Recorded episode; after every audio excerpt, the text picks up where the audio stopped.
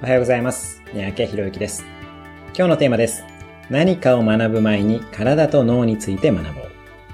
最近何かを学んでいるでしょうか新しい知識を身につけることは確かに大事です。